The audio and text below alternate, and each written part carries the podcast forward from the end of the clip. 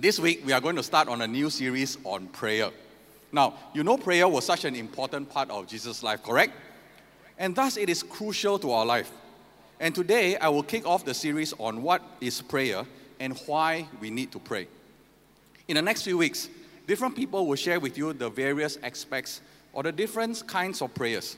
We will start with the Lord's Prayer, uh, Esther will uh, share about it, praying in tongues by Pastor Andrew the beauty of wordless prayer, and even journeying through unanswered prayer with Pastor Kevin.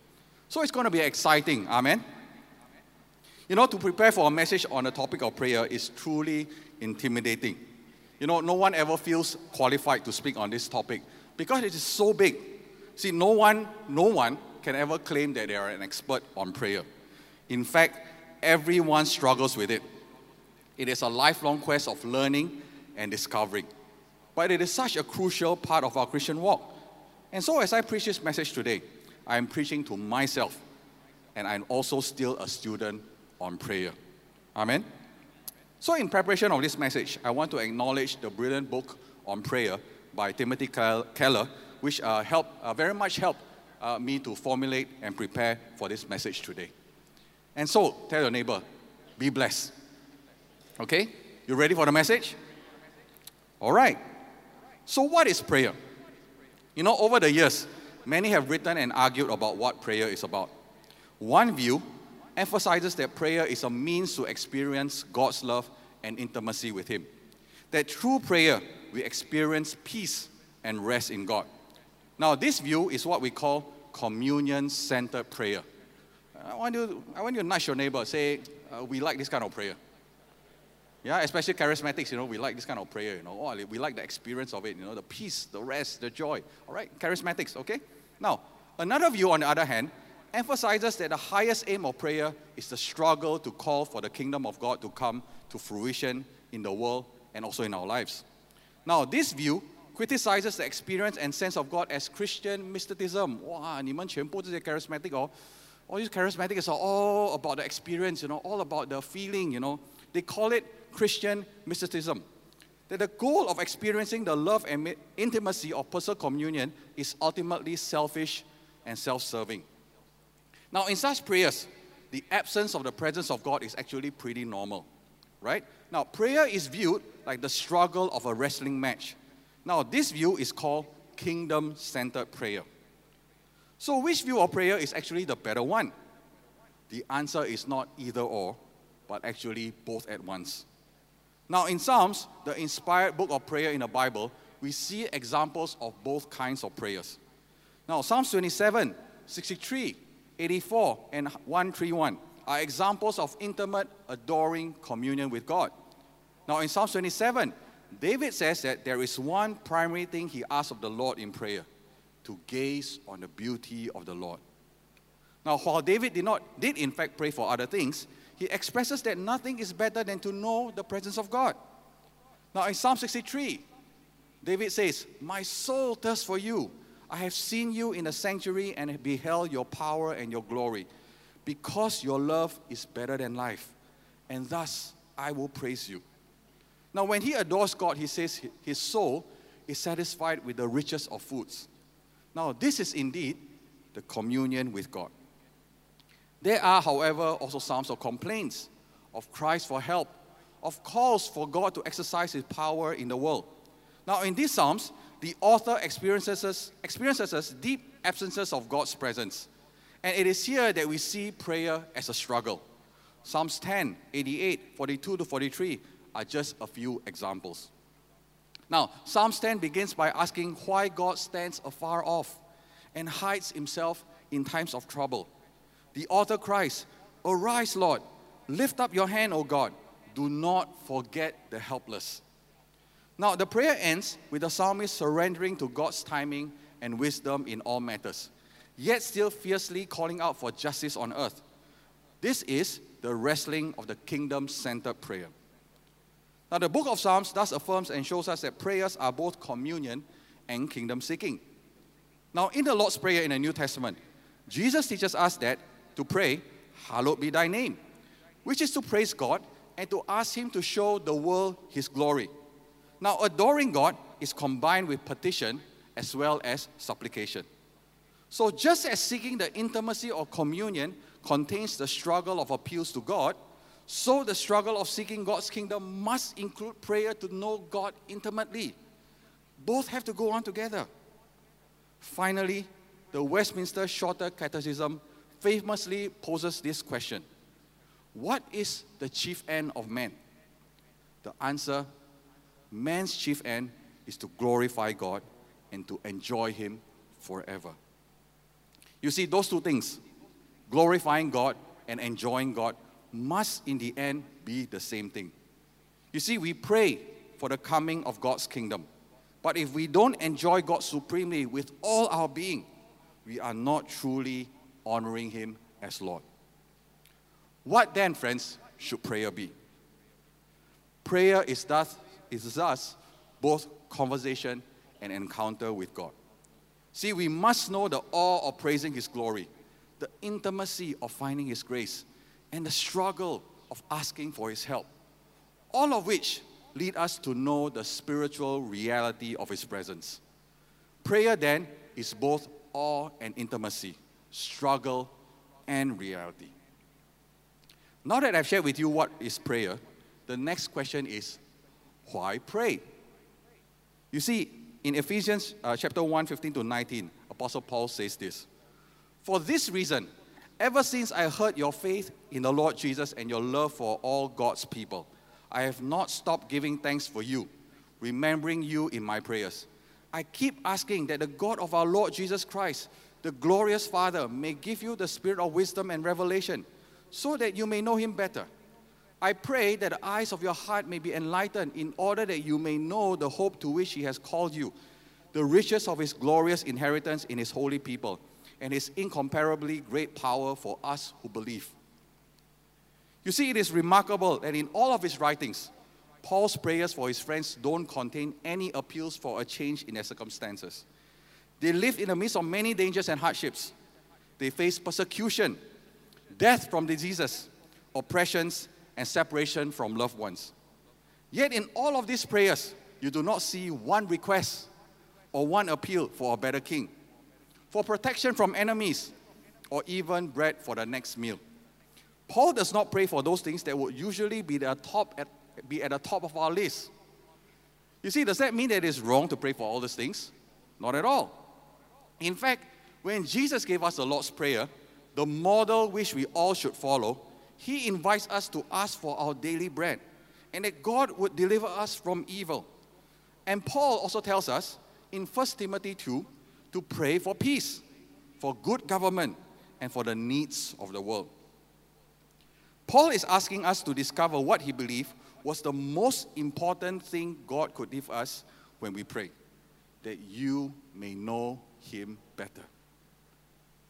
You see, friends, to know him better is to have our eyes, to have the eyes of our hearts enlightened. You see, the heart, yeah, our heart, is a control center of our feelings, our thinking, and also our behavior. It is where our core commitments, our deepest loves, and our most foundational hopes reside. To have the eyes of our hearts enlightened means to have a particular truth penetrate and grip us so deeply that it changes the whole person. Let me give an example. Now, how do you avoid, do you often question yourself, you know, how do you avoid sin or stop doing things that displeases or dishon- and dishonest God? You know, the answer is really by experiencing His holiness. You see, when you experience the beauty and wonder of His holiness, you naturally want to avoid sin. See, you want to be holy because God is holy. And so this enlightenment only comes through prayer. Now, in verse 18, Paul asks the Holy Spirit to give us the power to know the hope of his calling, the riches of his inheritance, and the power to those who believe.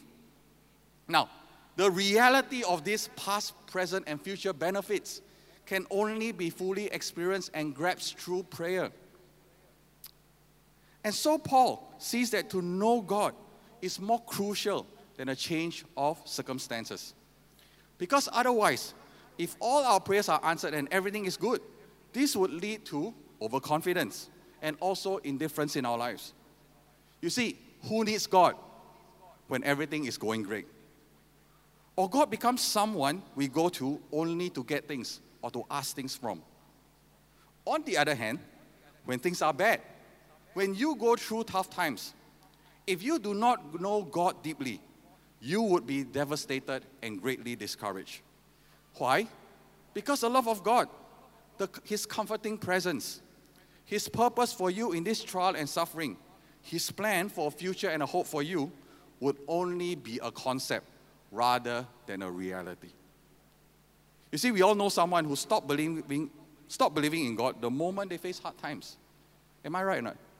You know, all of us have, um, uh, we all were saved, you know, many years ago, some of us different times, you know. Uh, the first time we got saved, when we first received Christ as our Savior, every time we pray, right, all our answers, uh, all our prayers gonna answer one, correct? Right? It's like the Chinese saying, you know, 一百次我 pray, 一百次我中. All right? God seems to answer all your prayers. But you realize that after a while, right, your prayers are not being answered anymore. God stops answering your prayers. Why does He do that? Because He wants you to experience the reality of Jesus. He wants you to experience His reality and not just a concept. Amen? All right? So, we need to pray. Therefore, to face any of life circumstances, the good and the bad, we need to know God better above all else. Now, secondly, Paul also wants us to show, also wants to show us that prayer is not just a way to get things from God, but a way to get more of God Himself. You see, prayer is striving to take hold of God. Isaiah 64, verse 7 says this. Now, by praying this way, Paul wants us to prioritize the inner life with God. Now, why? Because most of us, most of us base our inner life on outward circumstances. You see, our peace depends on other people's valuation on us, on our social status, our prosperity, and our performance. You see, we are easily affected by how things are going on in the world. You see, we Christians do this as much as anyone. We are as guilty as the non Christians in this. You see, Paul is teaching us that our lives have to be based on God's steadfast love.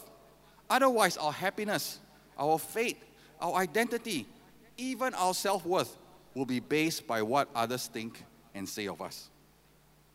You see, if we focus only on the outer life, our inner life will be dark and it will be scary. See, we will not know what to do with solitude. See, we will be, we will be deeply uncomfortable with self examination and we will have an increasingly short attention span for any kind of a reflection. Ask yourself today, when you're quiet, how do you feel? When you come to God in prayer, is your mind restless? Is your heart restless? You know, I'm sharing with you with this. I've got to be honest with you. I'm struggling with this too. You know, whenever I go to God in prayer, you know, my mind goes everywhere. I cannot sit down. I can only sit down if I t- open my iPad and look at Facebook or look at YouTube. That is where I calm down. But when I shut my mind off and want to spend time with God in prayer, my mind becomes so restless. It's going anywhere. See, most of us no longer know what it means to have solitude, to spend time with God. That is why we need to pray. We need to spend time more in prayer. We need to discipline ourselves in prayer. Amen? Amen? Now, even more seriously, our lives will lack integrity. You see, outwardly, we will need to project a facade of confidence that spiritually and emotionally we are healthy and wholesome. But actually, truthfully, inwardly, we are actually filled with doubts, anxieties, self pity, and even grudges. You see, your life will be empty and miserable. If we do not know how to go into the inner rooms of the heart to see clearly what is there and to deal with it, we will turn ourselves into hypocrites. This again is why prayer to know God better is more important purpose and goal than any other. And so, friends, why is prayer so great? Because the Bible says so. Amen. You see, the Bible is one long testimony of this truth. See, in the book of Genesis, we see every one of the patriarchs Abraham, Isaac, Jacob, all of them praying. See, Abraham prayed tenaciously for mercy for Sodom and Gomorrah. Amen? You remember that? In Exodus, Moses prayed for the liberation of Israel from Egypt, and prayer made Israel great. You see, to fail to pray, then, is not only to break some religious rule, it is a failure to treat God as God. It is a sin against His glory. You know, Prophet Samuel says this to his people Far be it from me that I should sin against the Lord by failing to pray for you. King David composed much of the Psalms, God's inspired prayer book, filled with appeals to you who answer prayer. His son Solomon built the temple in Jerusalem and then dedicated it with a magnificent prayer. Solomon's main petition for the temple was that from it God would hear his people's prayers. Indeed, Solomon's highest prayer was for the gift of prayer itself. The book of Job, which we learned a few, probably a month ago, is an account of Job's suffering and pain, worked through with prayer. Now, see, prayer permeated the ministry of all the Old Testament prophets. It probably was the ordinary means by which the word of God came to them. You see, the protection and return from exile of the Jews in Babylon was essentially carried out through prayer. Daniel, you remember Daniel, right? Nearly executed by the Babylonians because he wanted to pray three times a day. Prays a prayer of repentance for his people, asks for their return, and is heard. Later, Nehemiah rebuilds the wall around Jerusalem with, with wise leadership mixed with a series of great prayers. Jesus Christ taught us, taught his disciples to pray heal people with prayers, condemn the corruption of the temple, which he said should be a house of prayer, insisted that some demons could only be cast out through prayer. He often prayed with fervent cries and tears, and sometimes all night. The Holy Spirit came upon him and anointed him as he was praying, and he was transfigured with a divine glory as he prayed. When he faced his greatest crisis, he did so with prayer. We hear him praying for his disciples and the church on the night before he died, and then petitioning God in agony in the Garden of Gethsemane. Finally, on the cross, Jesus died praying. And that's not the end. Immediately after the Lord's death, the disciples prepare for the future by being constantly in prayer together. All church gatherings are devoted to prayer. The power of the Holy Spirit uh, descends on the early Christians in response to powerful prayer. And leaders are selected and appointed only through prayer. All Christians are expected to have a regular, faithful, devoted, fervent prayer life. Finally, in the book of Acts, prayer is one of the main signs that the Spirit has come into the heart through the faith in Christ. The Spirit gives us the confidence and desire to pray to God and enables us to pray even when we don't know what to say. Paul teaches us that we should pray without ceasing. Pray. Prayer is so great that wherever you look in the Bible, it is there. Why? Because everywhere God is, prayer is. Since God is everywhere, so prayer must permeate, must permeate every area of our lives. Amen. Amen. Come on, let's give God a big hand.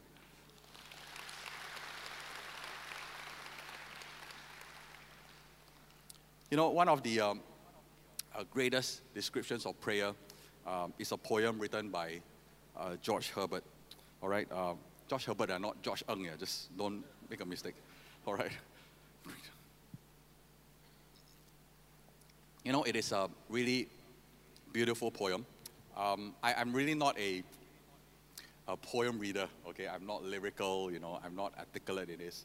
But uh, what I want you to do is, uh, as I read this uh, poem today, I want you to look at the screen and just uh, really let that poem uh, sink in um, into your hearts. Amen? And just enjoy this experience. Amen? What is prayer? Prayer is the church's banquet angel's age. God's breath in man returning to his birth. The soul in paraphrase. The heart in pilgrimage. See, the Christian plummets sounding heaven and earth. engine against the Almighty, a sinner's tower. It is reverse thunder, Christ side piercing spear. The six days world transposing in an hour. A kind of a tune which all things hear and fear. Prayer is softness and peace and joy and love and bliss. Prayer is exalted manna, gladness of the best. Heaven in ordinary, man well dressed. Prayer is the Milky Way, the bird of paradise. Church bells beyond the stars heard. It is the soul's blood, the land of spices, something understood. Now, what does this beautiful poem tell us about prayer? See, friends, prayer is God's breath in man returning to his birth. You find that many who are non religious, even non believers, find themselves praying in times of need, even though they don't formally believe in God. You see, the Hebrew word for spirit and breath is actually the same. And so there is something in us from God that knows we are not alone in the universe and that we are not meant to go at it alone. Prayer is thus a natural human instinct. You see, prayer can also be softness and peace and joy and love and bliss. The deep rest of the soul that we need. You see, it is, the soul, it is the soul's blood, the source of strength and vitality. That true prayer in Jesus' name and trust in His salvation, we come as men well dressed, spiritually fit for the presence of the King. That is why we can sit down with Him at the church's banquet. You see, feasts were never merely meant to just feed, but a sign and a means of acceptance and fellowship with the host. Prayer is thus nourishing friendship. Prayer is a kind of a tune. See, it tunes your heart to God. See, singing engages the whole being the heart through music, the mind through the words. See, prayer is a tune others can hear beside you. When your heart has been tuned to God, your joy has an effect on those around you. You are not proud, you are not cold, anxious, or bored. But instead, you are warm, you're forgiving, profoundly at peace, and filled with interest. And others will notice all hear and fear. And thus, prayer changes those around us. Prayer can also be a land of spices, a place of sensory overload, of exotic scents and taste, and a Milky Way, a place of marvels and wonders. When that happens, prayer is truly of angel's age, an experience of timeless eternity. Yet no one in history has found that land of spices quickly or easily. You see, prayer is a heart in pilgrimage a long, difficult, and exhausting trek. You see, to be in pilgrimage is to have not yet arrived. There's a longing in prayer that is never fulfilled in this life. And sometimes the deep satisfactions we are looking for in prayer feels, feels very few and far in between. Prayer is thus a journey. In spiritually lean times, prayer can serve as a kind of heavenly manna and quiet gladness that keeps us going, just as the manna in the wilderness kept Israel moving forward in his hope. You see, manna was simple food, savory, yes, but hardly a banquet. Yet it sustained them wonderfully, a kind of a traveler's bread that brought an inner endurance. Prayer thus helps us to endure. See, one reason prayer is so hard, it is so arduous, is because true prayer is a soul in paraphrase. See, God does not merely require our petitions, but also ourselves. And no one who begins a lifelong journey of prayer knows at the start who they are. Nothing but prayer will reveal you to yourself. Because only before God can you see and become your true self. See, to paraphrase something is to get the gist of it and make it accessible. Prayer is learning who you are before God and giving Him your essence. Prayer means knowing yourself as well as God. Prayer is, is not all quiet, peace, and fellowship. It is also an engine against the Almighty. The Bible contains laments, petitions, pleadings to God, complaints, and prayers against the evils of the world. And they are not in vain, for they are the church bells beyond the stars heard. It is reverse thunder, and thus prayer changes things. Yet prayer is also a sinner's tower. You see, an arrogant spirit cannot rightly enter into God's presence. It is only through Christ's forgiveness and his righteousness, not our own, can we go before him. You see, prayer is Christ's side, piercing spear at the crucifixion, gushing out the blood that cleanses and the water that revives. Prayer is our refuge. Prayer is the six days world transposing in an hour. You know, the six days is a work week of ordinary life. Yet one hour of prayer completely transposes all of it, bringing heaven into the ordinary, letting us see the world differently, even in the most menial and trivial daily tasks. Prayer thus changes us. Prayer is a plummet sounding heaven and earth. That means it can plunge us into the deep things of God. The indescribable journey that takes us through the breadth, the length, the height, the depth of Christ's saving love for us. Prayer unites us with God and Himself. And so, church, how does this poem end? It says that through prayer, something, not everything, is understood. Because, as Apostle Paul says, in this world we see things only in part. You see, prayer gradually clears our vision. See, when the psalmist was spiraling in despair, facing so much difficulty in his life, he went in prayer to the sanctuary of God, and then he understood. That is the beauty of prayer. You know, friends, all of us have our stories of salvation, how we got to know Christ. You know, years ago, um, at the age of 16, uh, not 16 years ago, age of 16, okay? With a simple prayer, I accepted Jesus as my Lord and Savior.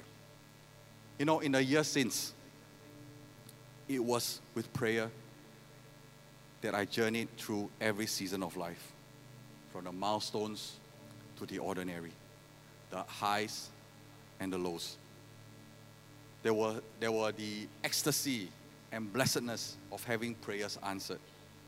But also, there was a struggle, the disappointment, and sometimes the bitterness of those unanswered.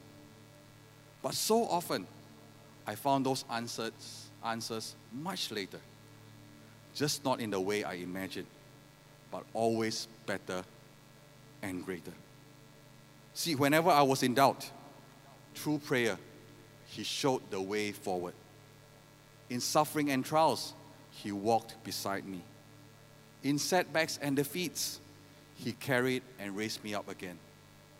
But in all of it, through it all, He always showed Himself.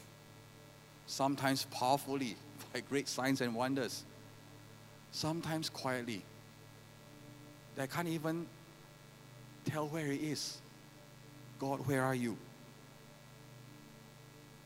But through this journey of prayer, I have come to know Him better.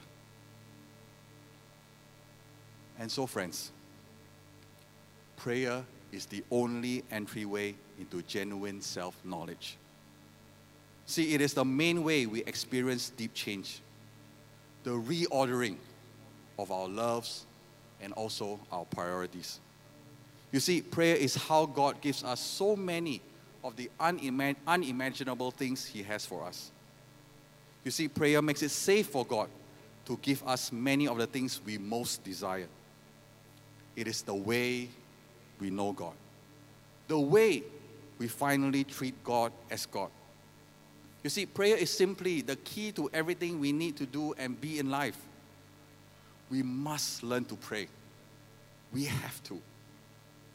Prayer is thus awe, intimacy, and struggle, yet the way to reality. You see, there is nothing more important, or harder, or richer, or more life changing. See, friends, there is absolutely nothing so great as prayer. Amen. Amen. Let us pray.